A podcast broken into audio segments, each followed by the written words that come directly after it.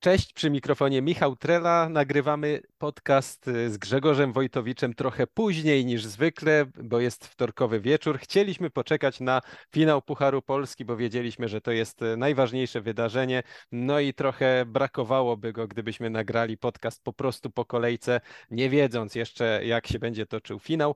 Dlatego dzisiaj zapraszamy na odcinek, w którym porozmawiamy na gorąco o tym, co się wydarzyło na Stadionie Narodowym i wrócimy też do najważniejszych wydarzeń z weekendowej kolejki. Razem ze mną jest, tak jak już zapowiedziałem, Grzegorz Wojtowicz. Cześć. Cześć, witam wszystkich.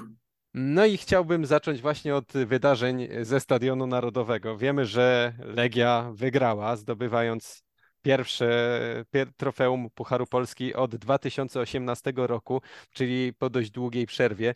E, wiemy, że Kosta Runiaić, e, który jest na polskim rynku już od wielu lat, e, zdobył pierwsze trofeum, trochę przełamując takie myślenie, któremu towarzyszyło jeszcze z niemieckich czasów, że on jest fajnym trenerem, ale nie potrafi doprowadzać spraw do końca. No i wiemy, że Raków nie dołączy do wąskiego grona klubów, które zdobywały dublet, czyli mistrzostwo i puchar. No i zanim przejdziemy do rozmawiania o samym tym meczu. To, to, to są pewnie takie główne wątki narracyjne, które nam się narodziły po tym finale. Czy widzisz jeszcze jakiś?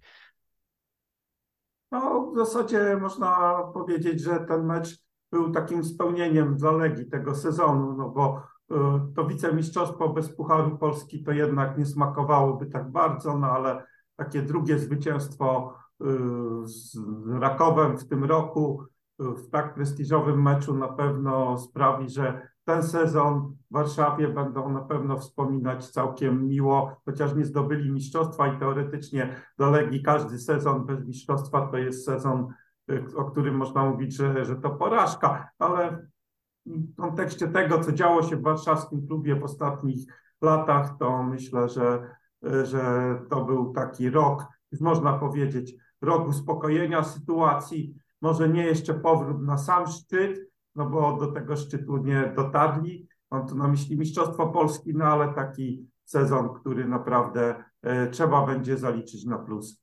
No Legia, mam wrażenie, tymi dwoma meczami z Rakowem pokazała jestem, pokazała, że e, no harcowali tutaj e, pod, w, czasie, gdy miała te problemy własne, drużyna z. Warszawy, ale jednak wciąż, e, kiedy się rozmawia o polskiej piłce, o polskiej lidze, no to Legia Warszawa powinna być jednym z głównych punktów takich rozmów, że nie może być ktoś, kto po prostu przyjeżdża sobie na Legię i wygrywa, czy gra też finał z Legią i w sposób łatwy ją pokona, czy w ogóle ją pokona.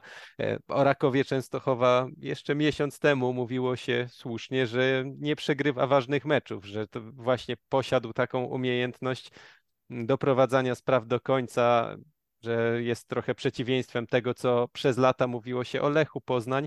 Oczywiście już zeszłoroczny finisz Ekstraklasy trochę zachwiał e, tym, tą narracją wokół Rakowa, ale rzeczywiście te bezpośrednie starcia to jednak była siła zespołu Marka Papszuna.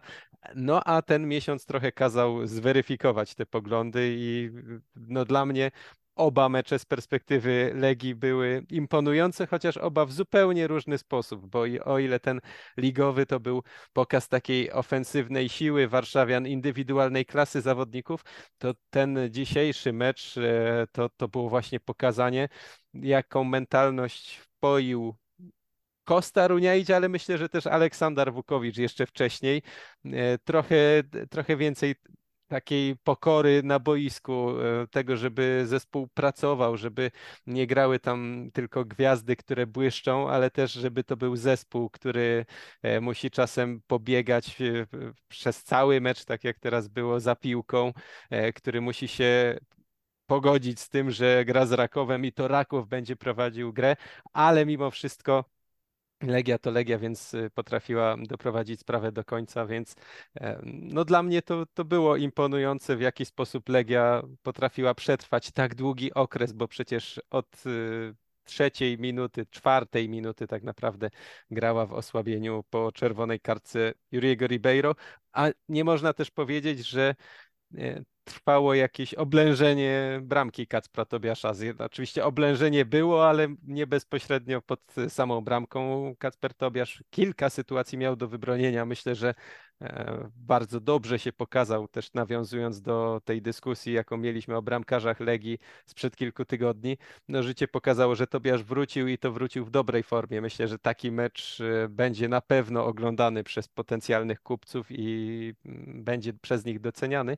No ale Legia po prostu zagrała w obronie bardzo dobrze i to jest też to, o czym mówiliśmy w trakcie tego sezonu, że ten zespół nauczył się w wielu meczach nie popełniać takich prostych pomyłek, samemu nie robić sobie krzywdy. No i rywale okazuje się, że mają z tym problemy. A słuchaj, bo tak po meczu ligowym generalnie chwaliliśmy jego poziom, atrakcyjność, że to był mecz. Wiadomo, Legia była lepsza, wygrała, no ale generalnie Y, chwaliliśmy bardzo poziom. Czy tutaj jak w szóstej minucie y, zawodnik Legii otrzymał czerwoną kartkę, czy nie pomyślałeś sobie tak, że to zabije poziom tego meczu? Bo zazwyczaj w takich spotkaniach, w finałach bywa, że wtedy jedna z drużyn myśli już tylko o tym, dotrwać do rzutów karnych. Oczywiście podejmuje próby zdobycia bramki, ale generalnie coś takiego chyba zaczyna siedzieć im głowach piłkarzy, którzy grają w osłabieniu i im tych minut jest do końca mniej, tym y, mocniej się ten, y, to pragnienie uzewnętrznia. Znaczy, myślę, że to był, to był też dobry mecz, e, tylko żeby dla zupełnie innego rodzaju kibica. E, jeśli chcemy, żeby finał Pucharu Polski na Stadionie Narodowym był jakąś reklamą, jakimś dotarciem do kibiców, którzy na co dzień nie są na meczach ligowych, to ten nie był taką reklamą, ten ligowy był. Natomiast na pewno ja miałem takie odczucie, że o ile mecz ligowy Rakowa, Legii z Rakowem można byłoby pokazać e, jako mecz silniejszej ligi europejskiej, silniejszej niż Ekstraklasa, e, to to można by pokazać jako finał pucharu e, jakiegoś silniejszego piłkarskiego kraju, bo to był mecz taki właśnie typowy finał, jeszcze gdzie się zdarzyła szybka czerwona kartka. No i obie drużyny zagrały dostosowując się do tych okoliczności, przy czym nie tylko dlatego, że Legia wygrała ostatecznie po rzutach karnych, myślę, że Legia lepiej się dostosowała do tej rzeczywistości, że ten mecz e, jednak y, znowu coś pokazał nam jakieś braki Rakowa Częstochowa, jeśli chodzi o konstruowanie gry w ataku pozycyjnym. Oni zrobili bardzo duży postęp w tej kwestii na przestrzeni ostatnich lat, odkąd pojawili się w Ekstraklasie. Częściej prowadzą grę, lepiej to potrafią, ale okazało się, że jednak poprowadzenie gry z rywalem, który ma lepszych piłkarzy niż e, taka średnia ligowa i który w sposób zdyscyplinowany broni, to jest cały czas bardzo duży problem dla tej drużyny, e, że jeśli Iwi Lopez nie jest e, w rewelacyjnej formie, to nie ma tam nikogo, kto mógłby posłać jakąś taką zaskakującą, przeszywającą piłkę, że jeśli rywal nie wychodzi z kontratakami prawie w ogóle, bo Legia wiedziała, czym to może grozić i niemal zupełnie się nie zapędzała do przodu, no to nie ma przestrzeni i Raków nie potrafi sobie jej w grze pozycyjnej wykreować. I niewielu jest też takich zawodników, którzy potrafiliby wygrywać pojedynki w, takich, takie indywidualne, żeby właśnie zro, zrobić jakąś przewagę, żeby wykreować przestrzeń, więc e, Raków no, myślę, że ma w tej kwestii sporo do zrobienia i oj, myślałem sobie w trakcie tego meczu, że dla, i dla Rakowa, i dla Legii to było takie fajne przygotowanie pod europejskie puchary, e, tylko pokazało e, inne rzeczy i pod inny rodzaj europejskich pucharów. Legia mogła sobie przećwiczyć rzadką dla siebie sytuację, kiedy e, biega za piłką i musi się rozpaczliwie bronić, czyli taki mecz z silniejszym teoretycznie europejskim zespołem, a Raków z kolei mógł przećwiczyć sytuację w meczu, w którym teoretycznie jest faworytem, ale okazuje się, że przyjechał zespół zdyscyplinowany i mający pojęcie taktyczne. No i widać, że, że są tutaj problemy. Jeszcze chciałbym tak podkreślić taką, nie wiem, te rozgrywki Pucharu Polski to są jakoś stworzone dla Legii, no bo ich dominacja w Polsce w tych rozgrywkach jest, jest niesamowita. Ja tak jak sobie zacząłem szukać w pamięci ostatni przegrany finał Legii, to chyba, nie wiem, zatrzymałem się na meczu z Lechem Poznań, ale wtedy to był nie finał, tylko dwumecz. więc troszkę może to inna kategoria, znaczy nie inna kategoria, no ale inna specyfika. Pamiętam też Legię, która wygrywała taki puchar właśnie w sytuacjach trochę podobnych do tej dzisiejszej, gdy na przykład w 2008 roku mierzyła się w finale w Bełchatowie z Wisłą, która wtedy zdobyła Mistrzostwo Polskie z gigantyczną przewagą, w lidze rozprawiała się z każdym, a w tym Bełchatowie Legia potrafiła też doprowadzić do rzutów karnych i oczywiście je wygrać. Potem kilka lat później też pamiętam taki finał, gdzie w Bydgoszczy, gdzie Legia grała z Lechem i też zdecydowanym faworytem był Lech, a mimo to Legia do, do, doprowadziła do karnych, które oczywiście wygrała i, i, i, i po prostu no, te rozgrywki są dla nich, natomiast już tak jeszcze wracając do tego finału mm, właśnie ostatniego z Rakowem, to no tak trochę przykro, znaczy przykro, że mm, an, znaczy nie antybohaterem, no ale największym pechowcem tego finału został Mateusz Wdowiak, e, z kolei piłkarz, który wydawał się być stworzony do rozgrywek Pucharu Polski. Pamiętam, że głównie jego wspaniała postawa e, zapewniła to trofeum Krakowi, bo w półfinale był, był, rozłożył Legię właśnie w Krakowie. Wtedy Krakowia bodaj 3-0 wygrała, potem w finale z Lechią też zdobył bramkę. Y, potem w zeszłym roku w finale Rakowa z Lechem Poznań też zdobył bardzo ważną bramkę na, na 2-1, więc te, te rozgrywki y, w półfinale chyba też coś strzelił, więc te rozgrywki y, były dla niego jak gdyby taką odskocznią od takiej trochę szarzyzny ligowej, bo nie ma co ukrywać, że Wdowiak po przejściu do Rakowa no nie eksplodował jako piłkarz, jest tam raczej rezerwowym. No a tutaj niestety jemu się nie udało i teraz musiał przełknąć taką gorycz, że to nie on jest bohaterem, ale pechowcem.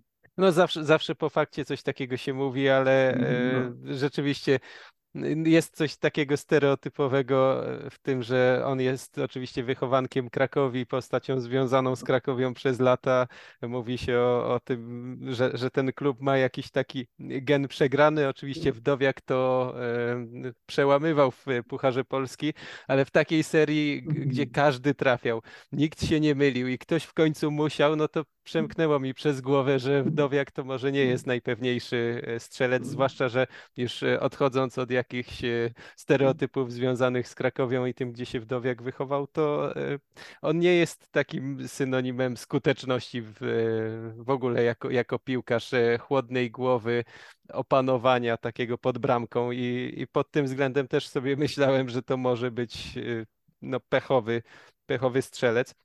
Nie chciałbym... takie, takie, takie finały z dogrywką, które rozstrzygają się w karnych, to bardzo często są, doprowadzają do takich sytuacji, że tych karnych nie, nie wykonują najlepsi piłkarze, bo po prostu trenerzy czasami ich zmieniają, bo, bo nie wytrzymują 120 minut i tak dalej, więc tutaj na przykład nie było Iwiego Lopeza, więc tak, tak czasami jest w tych rzutach karnych rodzą się drugoplanowi bohaterowie i, i, po prostu nie zawsze trener y, akurat taką grupę piłkarzy by wybrał przed meczem, jaką miał w końcówce, nie? I musiał, musiał po prostu na nich postawić. I bardzo fajnie, że to powiedziałeś, bo do tego też y, chciałem nawiązać. Y, szerzej na pewno będę o tym pisał w tekście, który będziecie mogli przeczytać na weszło, ale ten finał mi też pokazał, jeśli chodzi o specyfikę dzisiejszej piłki, jak te, jak te finały wyglądają, gdzie z jednej strony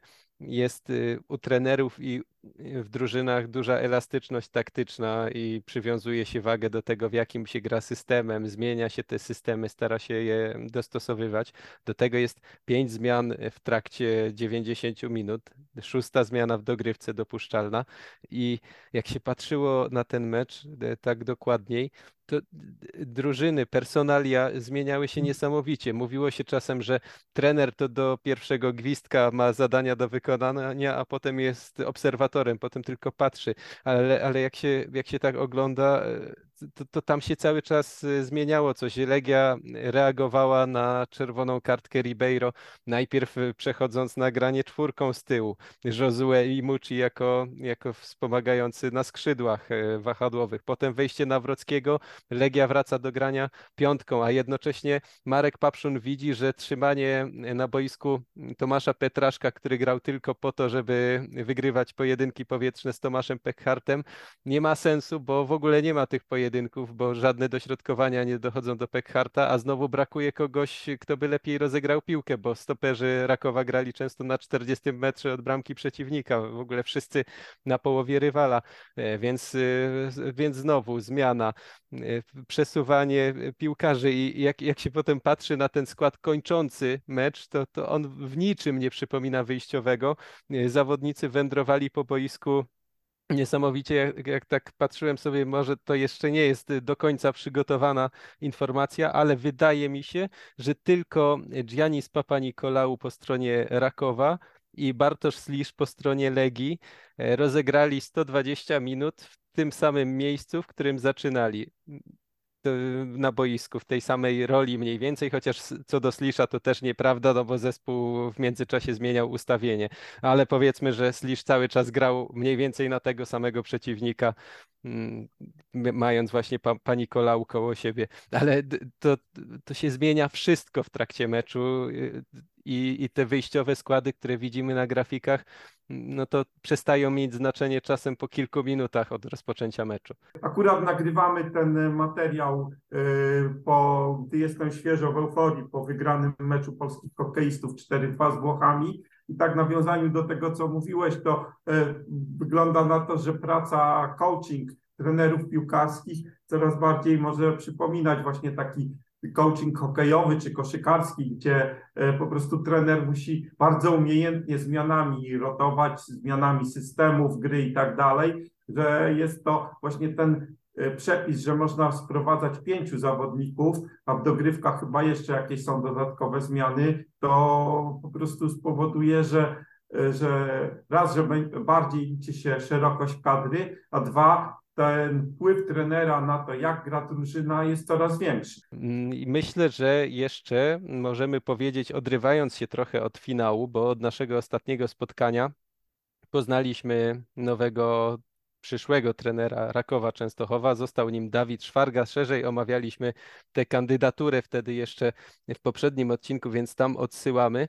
Ale chciałbym Cię spytać, czy te ostatnie tygodnie, te wydarzenia, mecz z Legią Ligowy, przegrany, przegrany finał Pucharu Polski, e, odejście Marka Papszuna, e, zapowiedzi Michała Świerczewskiego, nawet nie wiem czy między wierszami, że zmieni się model budowania klubu, że jakby zdobywając mistrzostwo spełni swoje ambicje, jakie miał co do trofeów i że będzie chciał teraz zbudować klub, który będzie zarabiał.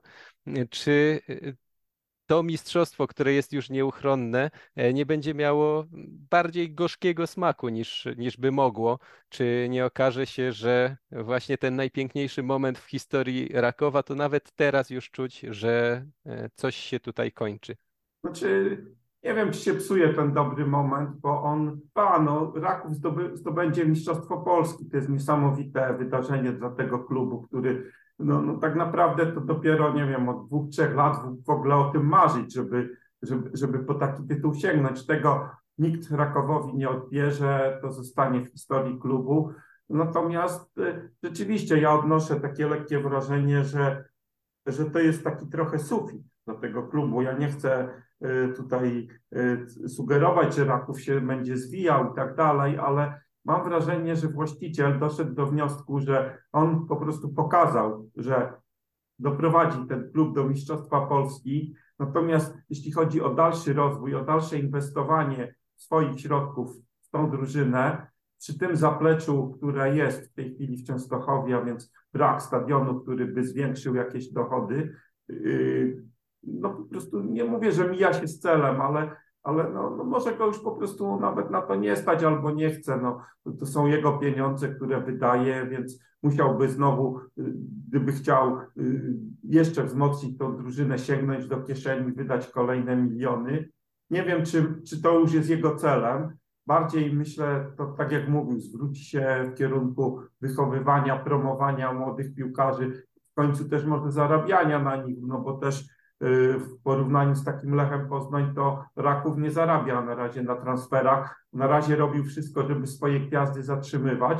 Może to będzie też czas, że zacznie sprzedawać i, i zarabiać też na transferach. No, myślę, że w końcu ten jakiś tam rachunek ekonomiczny wziął górę i myślę, że, że Raków doszedł do pewnego punktu.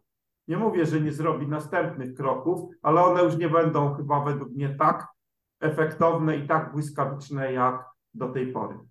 Tak, no trochę było, było o tym głośno, kiedy pojawił się raport finansowy już kilka miesięcy temu i wyszło, jaką to stratę raków przyniósł. I tak dziwiłem się poruszeniu, które wtedy panowało, bo jak się tak na, na ten klub popatrzy na zdroworozsądkowo, to on nie ma na czym zarabiać jak na razie.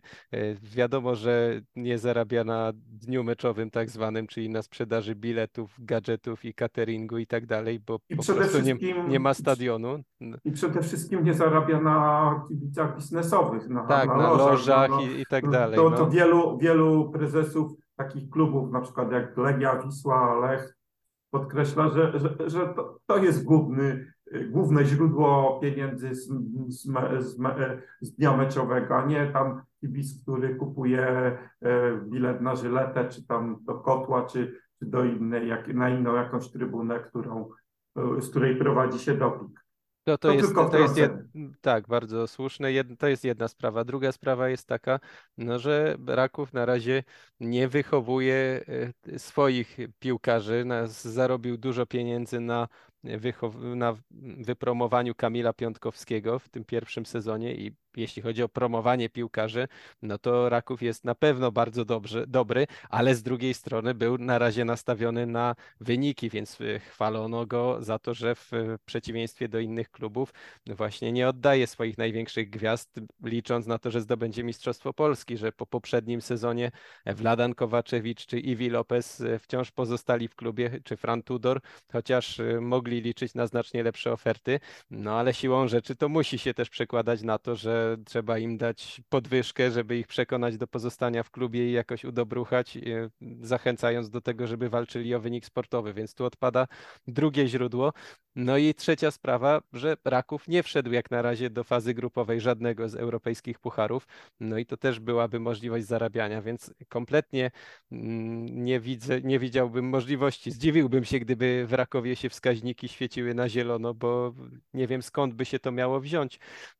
Wiadomo, że był w fazie inwestowania y, w ten klub y, Michał Świerczewski, natomiast wyobrażałem sobie jeszcze, że może spróbuje zacząć równoważyć budżet tymi pieniędzmi z europejskich pucharów, ale wiemy, że to jest skrajnie ryzykowne w polskich warunkach, że jednak będąc w takiej lidze jak nasza, tak przebijając się z tak odległych miejsc w rankingu, Trudno opierać budżet klubu na tym, że e, awansuje się do europejskich pucharów, bo często wychodzi tak, że się jednak nie awansuje i wtedy e, byłyby problemy. Więc jeśli to ma być e, jakoś zdrowo funkcjonujący klub, nie wiszący tylko na tym, co Michał Świerczewski zarobi w swoim głównym biznesie komputerowym, no to, to musi y, nastąpić jakieś przewartościowanie i myślę, że to nam więcej powiedziało o rzeczywistych przyczynach y, rozstania z Markiem Papszunem niż y, wszystkie inne wypowiedzi. Nie mówię, że tam nie było tematów osobistych, pewnie były,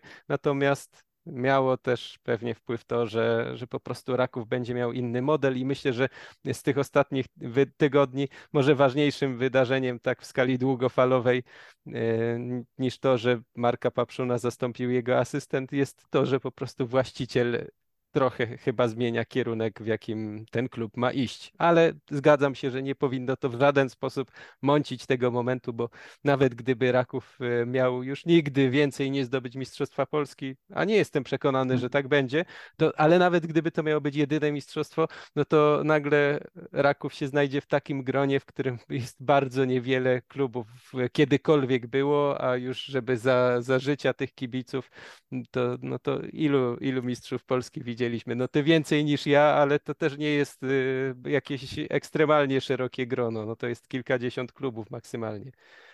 no chyba nawet kilkanaście, patrz, jakbym niż No, to kilkadziesiąt. tak. Może, może tak. No więc. y, No, pamiętam, pamiętam Sząbierki, by tam jak zdobywały mistrzostwo, no także No i, i pewnie w tamtym momencie nikt nie narzekał, że Sząbierki to nie jest y, stabilny projekt i nie wiadomo, czy się powtórzy, więc y, w przypadku Rakowa też nie ma, nie nie ma co absolutnie narzekać.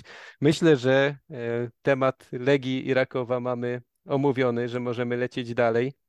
Tak E, jest. Wracając do kolejki ligowej, e, nie będziemy omawiać, e, przynajmniej z perspektywy tych drużyn, meczów, które rozegrały, bo wiadomo, że i mecz Rakowa z Lechią, i mecz Legii z Wisłą Płock służył przede wszystkim temu, żeby przygotować się i nie mieć jakichś wielkich strat przed finałem Pucharu Polski, ale zapadło w tej kolejce pierwsze w tym sezonie takie już ostateczne rozstrzygnięcie, matematycznie przyklepane.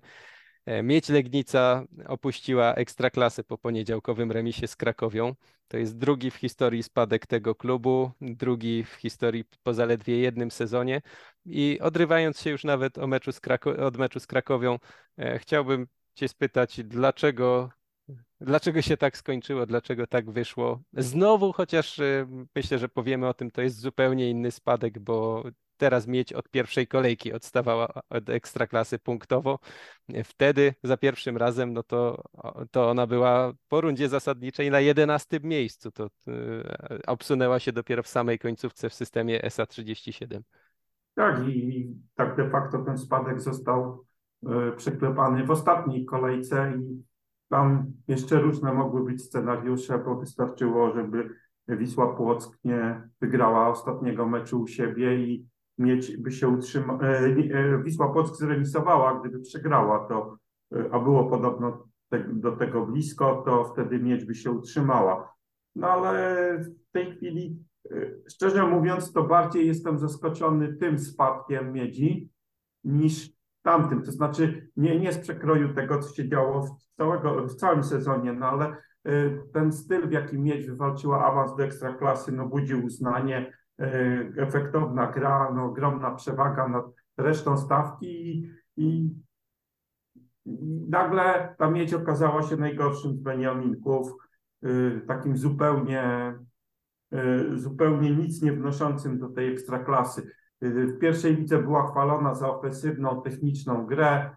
Tutaj trudno cokolwiek za ten zespół, ten zespół za cokolwiek pochwalić. Niby ta gra do przodu nie wyglądała najgorzej, ale, ale to też nie było, nie były jakieś żadne tam e, super efektowne zagrania, akcje, które e, jacyś tam nieudolni obrońcy e, niweczyli i przez to ta drużyna osiągała takie wyniki, jakie osiągała. To po prostu była drużyna, która nie pasowała do ekstraklasy i tyle. No. Nie przegrywała może jakichś tych meczów w jakiś sposób ewidentny, nie, nie były jakieś pogromy, y, zdarzały się fajerwerki, jeśli za takie można uznać remisy z Lechem, z, z Legią Warszawa, no ale, ale generalnie było tego bardzo mało i, i tak naprawdę wszyscy po, po kilku kolejkach jak gdyby skazali tą drużynę na, na spadek i to była taka samo sprawdzająca się przepowiednia i, i, i chyba nawet w tej Legnicy tak za bardzo też nie wierzyli, że, że coś się jeszcze uda zmienić. Co prawda w zimie podjęto próbę ratowania, prowadzono takich piłkarzy jak Drygas, Niewulis, którzy teoretycznie otrzaskani w ekstraklasie powinni tej drużynie dodać trochę jakości, ale nic z tego nie wyszło. No i taki finał, jaki jest, że kilka kolejek, cztery kolejki przed końcem Miedź już się żegna, a jej dorobek punktowy, no jakby nie patrzeć, jest żałosny. Tak, e, właśnie e, z perspektywy całego sezonu to Miedź niesamowicie odstawała od ligi, e, ale ona na przestrzeni 90 minut po prostu zwykle nie odstawała, nie potrafiła przekuwać jakichś swoich przyzwoitych momentów, bo, bo to nie był właśnie zespół, który wpadał komuś pod koła, każdy się musiał trochę namęczyć, żeby z nią zdobyć punkty, czasem nawet tracił, ale, ale no jeśli się coś powtarza to ca tak cały czas, tydzień w tydzień, to, to trudno to sprowadzać do, do jakiejś kwestii e, pecha. No to po prostu musi być brak umiejętności, choć nie tak ewidentny, jak gdy drużyna po prostu przyjeżdża i nie ma absolutnie nic do powiedzenia w starciu z jakimś rywalem. Myślę, że mieli jeden moment w sezonie, kiedy wierzyli w e, utrzymanie po zmianie trenera, kiedy na koniec rundy wiosennej wygrali dwa mecze, podwoili dorobek z, wcześniejszy z rundy jesiennej, przeprowadzili w zimie niezłe transfery.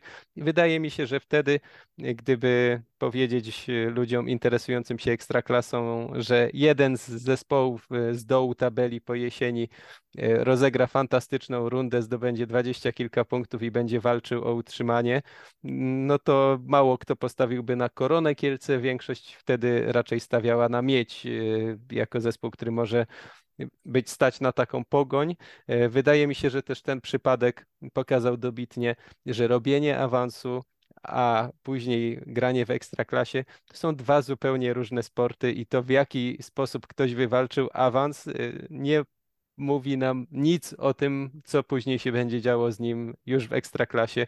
Na wywalczeniu awansu kończy się jedno zadanie, zaczyna się drugie i nie ma żadnej premii za to, że się w dobrym stylu zrobiło poprzednie zadanie, bo jak się nawet popatrzy, no to Górnik Łęczna, który wchodził z szóstego miejsca do ekstraklasy po wygraniu baraży, samemu się zupełnie nie spodziewając, że awansuje, e, odstawał od tej ligi zdecydowanie mniej niż e, odstaje mieć Legnica i zdecydowanie dłużej miał szansę na pozostanie w ekstraklasie.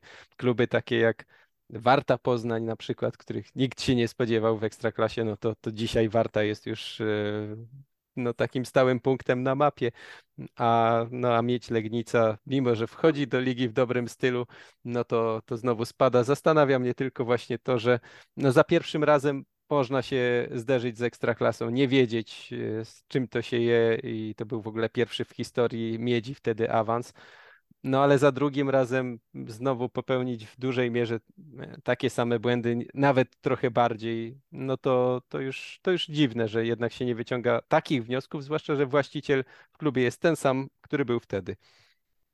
Tak, no, no ten mecz ostatni z Krakowią też trochę tak mm, pigułce pokazał to mieć w tym sezonie, no bo teoretycznie prowadzenie, e, dobra pierwsza połowa, w miarę kontrolowana gra, potem jakiś tam jeden błąd, do tego doszły jeszcze niewykorzystane okazje, które yy, w końcówce nawet mieć miała i mogła to wygrać. Oczywiście Krakowia też miała swoje okazje, no ale, ale generalnie to był taki mecz, który jakaś tam, nie wiem, bardziej doświadczona drużyna, taka z większą, z większym ograniem mogłaby wykorzystać ten trochę słabszy dzień Krakowi i wygrać, a tutaj skończyło się takim remisem który w normalnych warunkach pewnie dla Miedzi nie byłby zły, no ale w tej sytuacji to oznaczał po prostu pożegnanie się z Ekstraklasą. Ale podobnie jak w przypadku tego poprzedniego spadku, e, kiedy Miedź zniknęła z ekstraklasy, ale jednak kilku jej zawodników pozostało na dłużej e, na tym poziomie. Przypomnę tylko Petriego Forsela, e, Joana Romana, który dzisiaj jest jedną z gwiazd pierwszej ligi w Podbeskidziu Bielsko-Biała, Juana Kamarę, który nie zrobił w Białym Stoku kariery, ale, no ale jest nadal piłkarzem Jagiellonii, czyli utrzymał się na tym poziomie. Patryk Makuch, który wtedy zaliczył zaliczał epizody jako młody piłkarz, dzisiaj jest w Ekstraklasie w Krakowie, czy Fabian Piasecki, który wtedy rozegrał e, no, pełny sezon właściwie w Miedzi, a dzisiaj zmierza po Mistrzostwo Polskie, więc trochę piłkarzy z tamtej drużyny zostało i mam wrażenie, że z tej też e, kilku zostanie, że tacy zawodnicy jak e, Maxim Dominguez ze względu na klasę, jaką ma na boisku, a Dawid Drachal ze względu na umiejętności, ale też talent, wiek, potencjał, y, no to, to są dla mnie pierwsi kandydaci, ale nie zdziwiłbym się, gdyby jeszcze kilka innych postaci e, z tej drużyny pozostało na poziomie ekstraklasy. Mieć do samego końca e, sezonu będzie już grała właściwie trochę po to właśnie, żeby każdy z zawodników e, jeszcze mógł się jakoś pokazać i zapracować na pozostanie w lidze. No a dla Krakowi ten mecz, o którym wspomniałeś, też było tyle ważny, że zwycięstwo pozwalałoby się jeszcze trochę połudzić, e, że może o coś w tym sezonie uda się powalczyć, o coś, czyli o czwarte miejsce dające europejskie puchary, e, bo Lech wpadł w zadyszkę i, i chciałbym się teraz przy Lechu trochę zatrzymać, e, bo, bo doszło do takiej ciekawej sytuacji. Z jednej strony Lech już chyba stwierdził, że to czwarte miejsce jest pewne i, i sezon się zakończył na udanej przygodzie w lidze konferencji i meczu na Łazienkowskiej zremisowanym, ale też cała reszta potencjalnej grupy pościgowej też stwierdziła, że sezon się zakończył, że piąte miejsce to jest najwyższe, które można uzyskać i, i w ten sposób nikt nie wykorzystuje tego, że Lech w ostatnich spotkaniach e, no, nie zdobywa wielu punktów, bo, bo jeśli popatrzeć na jego dorobek, no to ostatnie ekstraklasowe zwycięstwo miało miejsce 8 kwietnia z Wartą Poznań. To, to dość dawno jak na warunki Lecha.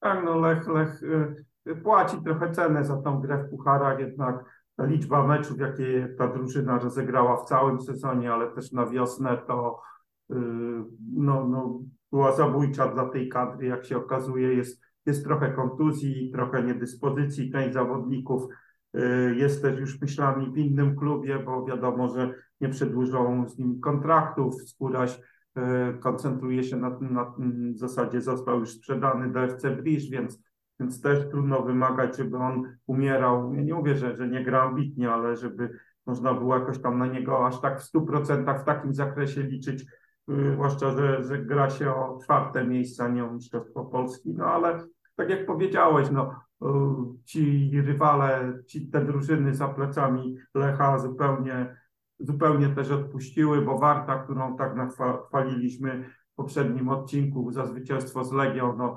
pojechała do Białego Stoku, no i po prostu pierwszą połowę zagrała kompromitująco, jak nie Warta, bo, bo Warta mogła, mogła przegrać w Białymstoku, ale raczej w takim stylu rzadko przegrywa no, Krakowia też no, gra z ostatnią drużyną w tabeli.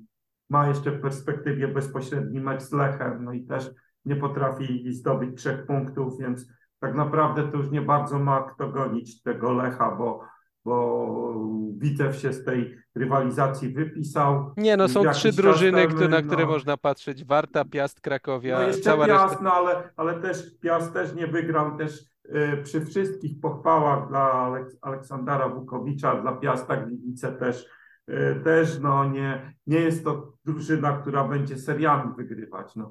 O Piaście można by było tak mówić, gdyby miał lepszą jesień.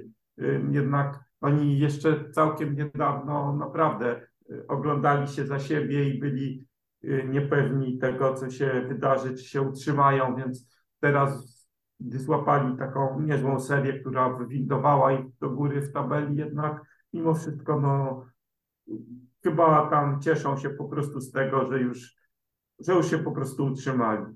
No to. Zresztą, mhm. zresztą jeszcze tak o Piaście, jak już się tak, tak, tak. wspomnieliśmy, tak. no to no to tak tyle ten zespół pochwał zebrał, a zaliczył też taką wpadkę teraz, no bo na razie...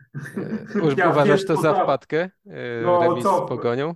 Nie, uważam za wpadkę to, że nie dostał a, licencji. A, no to, na razie to jest oczywiste. Tak, tak, tak, Na, razie, na razie to Piast nie jest poza ekstraklasą, no bo tej licencji nie ma. No pewnie nadrobią te, te wymagania, zapłacą co, co trzeba Fornalikowi i w drugiej instancji ta licencja zostanie im przyznana, no ale na dzisiaj ich w ekstraklasie nie ma. No ale już pomijając żarty na ten temat, no to jednak to, co klub zrobił odnośnie Waldemara Fornalika, można mieć konflikt z trenerem, nawet z takim trenerem jak, jak Waldemar Fornali, który no, po prostu no, zrobił dla Piasta coś, co zrobił Marek Papszun dla Rakowa, no bo, bo ten, ten Piast przecież nic wcześniej przed tym Waldemarem Fornalikiem nie osiągnął. A, ale wpisywać takie bzdury w oświadczeniach to naprawdę no, no, no, no nie, nie podoba znaczy, mi się to. Znaczy, wiesz co, nie mają racji, to raz, ale nawet gdyby mieli, to, trzeba, mieli, to trzeba tak. nie mieć e, e, za grosz e, jakiegoś wyczucia wizerunkowego, żeby wiedzieć, że żeby nie wiedzieć, że w takiej sprawie oni zawsze przegrają z trenerem, który osiągnął taki sukces i zawsze wyjdą na no, niewdzięczny klub, który, który nie potrafi największej swojej legendy w żaden sposób uszanować i to raptem parę miesięcy po odejściu tej legendy z klubu, więc e, no, no absurdalna sytuacja i, i smutna, no bo, bo szkoda, mam wrażenie, że Nie wiem oczywiście, jak będą wyglądać następne lata, przyszłość Piasta Gliwice, ale wyobrażam sobie sytuację, że za 50 lat y, to będzie zbitka dalej. Waldemar Fornalik, Piast Gliwice i tam to mistrzostwo, y, że, że może się nie wydarzyć coś aż tak spektakularnego jak wtedy. Więc tym bardziej dziwię się, że, e, że w taki sposób klub się zachował i, i to nazwałbym nawet znacznie mocniej niż wpadka, dlatego się zdziwiłem. Myślę, że mówisz o wpadce z Pogonią Szczecin, co z kolei dla mnie wpadką by nie było. No ale e, patrząc tak na tabelę, uporządkujmy sobie nasz stan no. To, to jak, jak czujemy, wiemy jak wygląda pierwsze i drugie miejsce. Będzie pewnie do samego końca ciekawa walka o trzecie, czy Pogoń Szczecin, czy Lech Poznań. E, no, później będą się e, mieszać drużyny o to, ten tytuł takiej najlepszej z grona pozostałych, czyli piąte miejsce, no ale to nie będzie miało jakiegoś wielkiego znaczenia. Natomiast chciałbym Cię spytać, gdzie dzisiaj e, byś narysował granice między klubami, które już nie grają o nic albo grają właśnie o piąte miejsce, a klubami, które jeszcze grają o utrzymanie, bo wiadomo, że matematycznie to jeszcze zagrożonych jest wiele zespołów, ale jak po prostu co ci podpowiada twoje doświadczenie i intuicja, gdzie tutaj, kto jest już bezpieczny? Teoretycznie, znaczy teoretycznie Lechia, którą ty już skreślałeś dwie kolejki temu, skreśliła się chyba już tak naprawdę ostatecznie. Nie, nie wierzę, żeby. No, Le Lechia, Lechia musiałaby zdobyć, wygrać wszystkie mecze. I to jeszcze nie byłoby pewne utrzymanie. Wyobrażasz sobie taki scenariusz? Nie, no nawet, no, nie nawet Jakub Bartkowski no. już mówił, spadliśmy, spadliśmy i tak dalej, więc jak już tam jest taki... Nie, nie, mówiąc, nie mówiąc o tym, że, że po prostu no, no, no widać było, że ten manewr z trenerem zagranicznym, który kompletnie nie zna naszej ligi, okazał się niewypałem. Nie wiem, jak Jelonia zrobiła, postawiła na swojego człowieka i, i wygrzebała się z trudnej sytuacji, może nie aż tak bardzo trudnej, no ale, ale, ale wygrzebała się i jest już w miarę spokojna. Natomiast Lechia postawiła na człowieka, który nie znał ligi, nie znał drużyny, to zresztą widać było po jego decyzjach personalnych. Nie wiem, jak można było sadać y, z Wolińskiego na ławce, wychodzić y, z 30, nie wiem, 8 czy 9-letnim Markiem y, z, z Flawiem Pajszą, no, no, który już po prostu no, no, no, no, fizycznie nie spełnia wymogów gry w ekstraklasie. Nie, to, jest był... faj... może być fajny zmiennik na 15 no, minut, no, no, ale tak, no, no, no, no, ale tak wydaje mi się, że, że też czasami taki, tacy piłkarze nie wiedzą, kiedy odejść. I myślę, że gdyby Flavio y, po, po, po tym sezonie poprzednim podziękował, zostałby zapamiętany w Gdańsku jako taki człowiek, który, y, który no po prostu no był, no mógłby kandydować, byłby pewnie legendą klubu, pewnie dalej będzie, no ale już z jakąś tam rysą. Natomiast no, to, co się stało potem, jego jakiś konflikt z trenerem Tomaszem Kaczmarkiem, który de facto doprowadził do dymisji tego trenera, to był taki jakiś, nie wiem, początek chyba tych już ostatnich kłopotów Lechii, bo generalnie Lechia na ten spadek yy, pod względem organizacyjnym pracowała od dawna, no ale tu to był jakiś taki kamyk, który uruchomił maszynę, machinę taką, yy, że, że to wszystko zaczęło się po prostu sypać i sypie się do tej pory, więc więc jeśli chodzi o Lechię, no to chyba zamykamy temat. No, Śląsk Wrocław, który też no, postawił na trenera odwrotnie niż Lechia, y, na trenera, który zna ligę, który zna zespół, y, wrócił, no ale na razie nic nie był w stanie są, zrobić. Są trzy drogi w, drogi w kryzysie. Stawiasz na swojego byłego, doświadczonego trenera ligowego, albo stawiasz na młodego, znającego klub, ale nie znającego ligi, e, albo stawiasz na kogoś zupełnie z zewnątrz, więc no. Śląsk nie, wygrał, nie wybrał wariantu Lechi ani Jagiellonii, ale wybrał wariant Górnika Zabrze, który postawił na Jana Urbana. Tak, no ale na razie tutaj yy, efektów żadnych nie ma. Mam wrażenie, że też y, ja, Jacek Magiera ma zdecydowanie trudniejszą sytuację niż Jan Urban, bo po prostu mimo wszystko Górnik ma lepszych jakościowo piłkarzy, natomiast no, ci piłkarze, którzy obecnie grają y, w, w Śląsku, no, są fatalni. Może nawet nie są fatalni, y, jeśli chodzi o umiejętności, ale mam wrażenie, że tam zostało coś zawalone totalnie przez trenera Dżurdziewicza, jeśli chodzi o przygotowanie fizyczne. Tam doszły mnie takie słuchy, że, że część sztabu trenera Dżurdziewicza odpowiedzialna właśnie za przygotowanie fizyczne właśnie narzekała i skarżyła się władzom klubu, że że on ich nie słucha, że oni chcieli trochę mocniej przykręcić śrubę, on na to nie pozwalał. No rzeczywiście ten Śląsk pod względem motorycznym prezentuje się beznadziejnie, pod względem taktycznym też. No, poza Jewoachem tam nie widziałem w tym meczu z Radomiakiem żadnego piłkarza, który byłby coś w stanie zrobić do przodu konstruktywnego. No, wystarczyła jedna bramka y, stracona dość szybko i potem ta drużyna w zasadzie nie wiedziała, co, co robić i no i, i oni mają już w tej chwili pięć punktów straty do bezpiecznego miejsca, cztery kolejki do końca, no ciężko będzie. No w zasadzie no właśnie, będziemy w rozmawiać. zasadzie tutaj jest jeszcze, co dalej. Co dalej? No, no, no, ale ale chciałbym spodziew... Cię spytać y, no. od góry patrząc, y, No. czy, czy po tej kolejce grono zespołów, które ma 38 punktów, można uznać za bezpieczne, czyli 39. Jagiellonia, Górnik, Stal, Widzew, Radomiak. To, to grono Tak, tak. wypisujemy z Dla walki mnie, o dla utrzymanie. mnie tak, no, myślę, że tym zespołom wystarczy już jeden punkt, żeby, żeby mieć to zaklepane utrzymanie. Jeden, dwa, a, myślę, że jeszcze każdy z tych zespołów stać przynajmniej na jedno zwycięstwo w tych, tych meczach, które im zostały, także prędzej czy później one, one te, tą normę wyrobią. Zresztą tak jak tydzień temu ja tak się trochę zapędziłem przy Stali Mielec, że, że już jest bezpieczna, ty mi zwróciłeś uwagę, że to w przypadku porażki z koroną będzie nieciekawie, no ale ja powiedziałem, że jakoś tak wierzę, że ta Stal te, te swoje trzy punkty, które jej potrzebne, czy cztery, to uciuła, no i Stal zagrała taki mecz yy, z koroną, yy, w którym zyskała praktycznie utrzymanie, spokój. Natomiast korona, którą do tej pory niesamowicie chwaliliśmy, no troszkę się teraz zaplątała i może czuć pewien niepokój. No właśnie, to jest y, tak, że y, wydawało się, że przed rundą, że oni nie mają absolutnie żadnego marginesu na błąd y, i do pewnego momentu tak to wyglądało.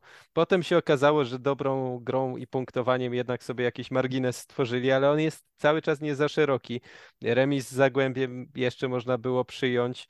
To, że nie wygrywali na wyjazdach od sierpnia, y, to też można było przyjąć, bo część z meczów remisowali, ale teraz ta porażka ze Stalą Mielec y, przyszła na zakończenie serii meczów, które wydawały się teoretycznie, no takie, w których trzeba zapewnić sobie utrzymanie, bo jeśli spojrzy się na terminarz, no to Korona ma trochę problem, przynajmniej na papierze.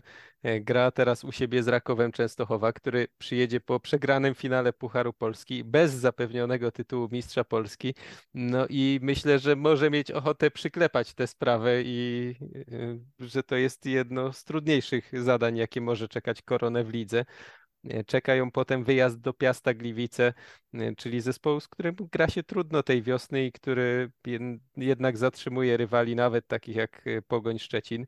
Mm, Trudny mecz. Później mecz z Lechem Poznań, gdzie no z jednej strony Lech może już zakończył sezon, ale z drugiej może jeszcze grać o to trzecie miejsce, może zacząć wyglądać trochę lepiej. Poza tym no Lech to Lech, zawsze się może okazać, że e, po prostu ma wystarczająco dużo jakości, żeby ograć koronę, nawet jeśli e, nie będą grali wszyscy zupełnie na 100%.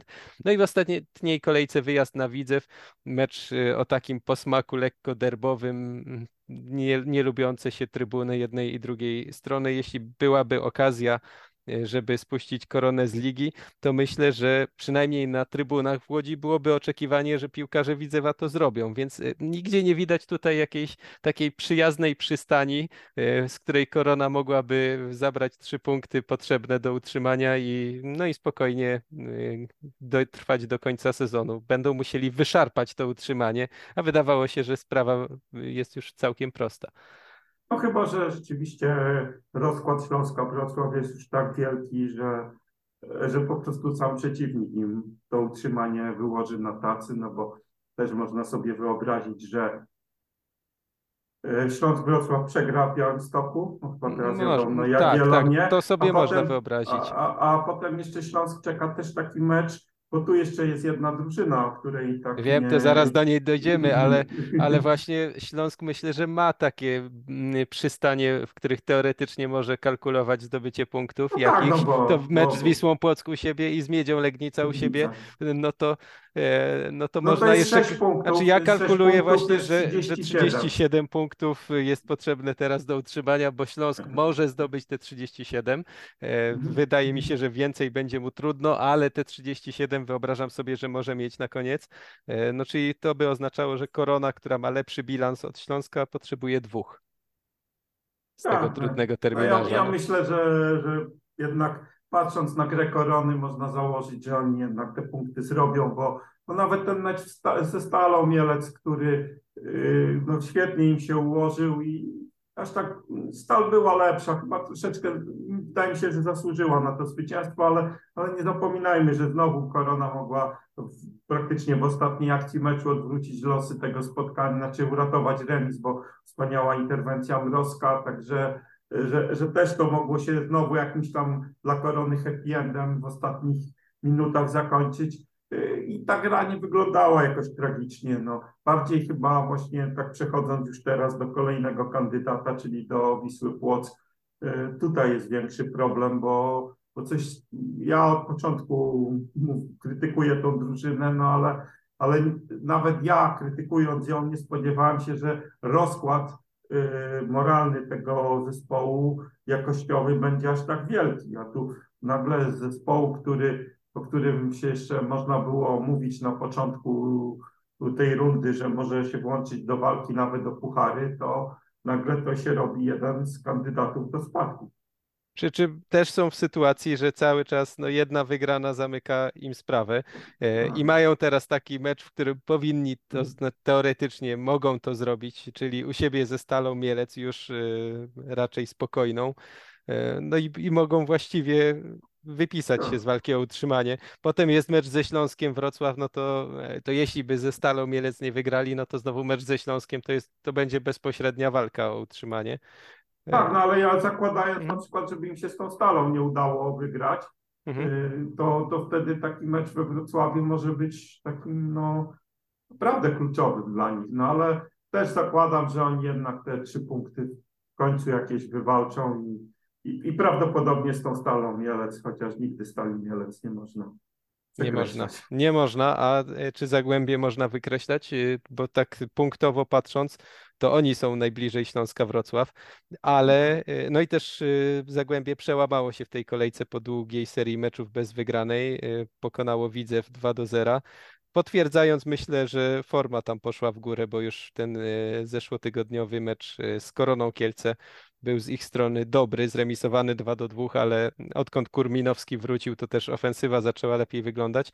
E, No i oni teraz mają mecz z Lechią w Gdańsku, więc jeśli rozkład Lechii Gdańsk już postąpił tak daleko, jak mówimy, no to może się okazać, że Zagłębie też e, już w najbliższej kolejce przyklepie sprawę. Tak, tak, no, no mają teraz idealną okazję do tego, żeby się z tej walki o utrzymanie wypisać i no, no, na, na papierze wygląda, że, że, że powinni to zrobić, no bo, no bo no nie wiem, czy, czy w tej Lechii jeszcze się uda jakiś entuzjazm i cokolwiek. Chociaż no, no też, no, no może ta Lechia aż taka totalnie słaba nie jest, żeby wszystko do końca przegrywać, ale, ale no, Ale jednak jest na tyle słaba, żeby, żeby z rywalem, który potrzebuje Tak. bardzo punktów, e, to przegrać. E, To i w ten sposób może się okazać, że po rundzie, w której były niesamowite scenariusze rysowane i wszyscy wymienili trenerów w panice, e, bojąc się, że spadną z ligi, że w ostatnich kilku kolejkach to już zupełnie o nic nie będzie rywalizacji i ta multiliga w ostatniej kolejce to nie będzie się toczyła o nic. Tak też może się okazać. Ja się tylko Tak. obawiam, że jeśli tak będzie, to zaraz się podniosą głosy, żeby jakoś udziwnić system, że nie ma emocji w systemie z trzy- y, 18-zespołowym z 34 kolejkami, a my obaj chyba jesteśmy zwolennikami y, właśnie takiego systemu, jaki mamy teraz. E, No ale znając naszą rzeczywistość, jeśli się okaże, że właśnie za wcześnie zapadną wszystkie rozstrzygnięcia, no to takie głosy się podniosą. Myślę, że to nie ma znaczenia y, system. y, Znaczy, mo- można wprowadzić, jak ktoś chce mieć y, emocje, to system playoff czy, czy pucharowy na jakieś finiszowe kolejki, no ale to mija się z ideą ligi. Myślę, że system nie ma znaczenia, bardziej ma. Czasami po prostu tak się sezon układa, że, że są emocje i na górze, i na dole tabeli do ostatniej kolejki. Czasami jest tak, że, że tych emocji nie ma, że rozstrzygnięcia zapadają wcześniej, wcześniej więc no, trzeba się po prostu z tym pogodzić i tyle. No. Tak, w Mhm. systemie e, z 37 kolejkami był sezon, gdy spadały Arka, Korona i ŁKS bodaj, e, Mhm. że w trzech ostatnich kolejkach e, w, grupie spadkowej o nic już e, nie grano tak naprawdę. No ale może się też zdarzyć, jeszcze cały czas nie przekreślamy, że Śląsk złapie serię i e, wszyscy wpadną w popłoch ponownie, nawet ci, którzy już się czuli bezpiecznie. E, Mamy nadzieję, że będzie się działo jeszcze w lidze sporo. No, i, i ja bym jeszcze tylko jedną rzecz chciał tak na koniec wspomnieć, bo tak mimochodem padło tutaj to nazwisko Jana Urbana, ale myślę, że warto podkreślić te, y, powrót jego do Górnika, do ligi, no w dobrym stylu, nawet w bardzo dobrym stylu zaliczył. Tak, naprawdę. Bo- No miałem poczucie to, to, co powiedziałeś przez y, sporą część tego sezonu, że tam jest całkiem sporo niezłych piłkarzy w skali naszej ligi i że to nie jest zespół na spadek. Oczywiście pierwsza liga jest naszpikowana zespołami, które były za silne, żeby spaść z ekstraklasy, a jednak tak się stało, więc y, no ale w Górniku rzeczywiście opanowali kryzys i jeszcze mogą odwrócić narrację w taki sposób. Już są w górnej części tabeli, jeszcze mogą podskoczyć o ze dwie pozycje i mogą powiedzieć, że jak to wszystko, y, nie było to żadnych nerwów i klub idzie w dobrą stronę i się rozwija i, i czwarta trybuna rośnie. Tak, no ja jeszcze, jeszcze tak o Górniku mówiłem, że to tam Łukasz Podolski może tej drużynie zapewnić utrzymanie i, i on na pewno swoją rolę odegrał, ale zwróćmy też uwagę, że dwa ostatnie wyjazdowe zwycięstwa i to takie bardzo ważne, no i jedno prestiżowe, bo z Lechem e, Górnik wygrał bez, bez Podolskiego, czyli ta drużyna może bez swojej największej gwiazdy wygrywać i, i też prezentować efektowny futbol, a ci obydwaj Japończycy coraz bardziej mi się podobają. Tak, naprawdę No. fajnie. A poza tym e, to, taki trochę akcent humorystyczny, ale czasem są piłkarze, których e, się ceni i lubi, chociaż to są bardzo hipsterskie wybory. Ja cenię i lubię Piotra Krawczyka. Uważam, że jest dość niedocenianym napastnikiem. Nie mówię, że, że jakimś wielkim, ale mam takie poczucie, że w Górniku Zabrze cały czas się szuka kogoś innego i cały czas gra ktoś inny, ale jak przychodzi ta faza sezonu, tak jak często było w Pogoni Szczecin z Adamem Frączczakiem i w Legii z Michałem Kucharczykiem i, i trochę tak y, myślę, że jest z Piotrem Krawczykiem, że przychodzi moment sezonu, w którym y, trzeba się nim ratować i okazuje się, że on daje radę, a potem sprowadzają znowu na nowy sezon kogoś, kto ma ich uwolnić od Krawczyka. No to chyba wszystko. Chyba tak. Y, Jestem o tyle spokojny, że na pewno w y, kolejnym odcinku podcastu będzie o czym rozmawiać, że nawet jeśli do samego końca w lidze nie będzie emocji, to jeszcze w tej następnej kolejce na pewno tak, więc na pewno się słyszymy y, po raz kolejny po 31. kolejce Ekstraklasy w tym samym składzie, który stanowią Grzegorz Wojtowicz Dziękuję bardzo. i Michał Trela. Do usłyszenia w następny poniedziałek.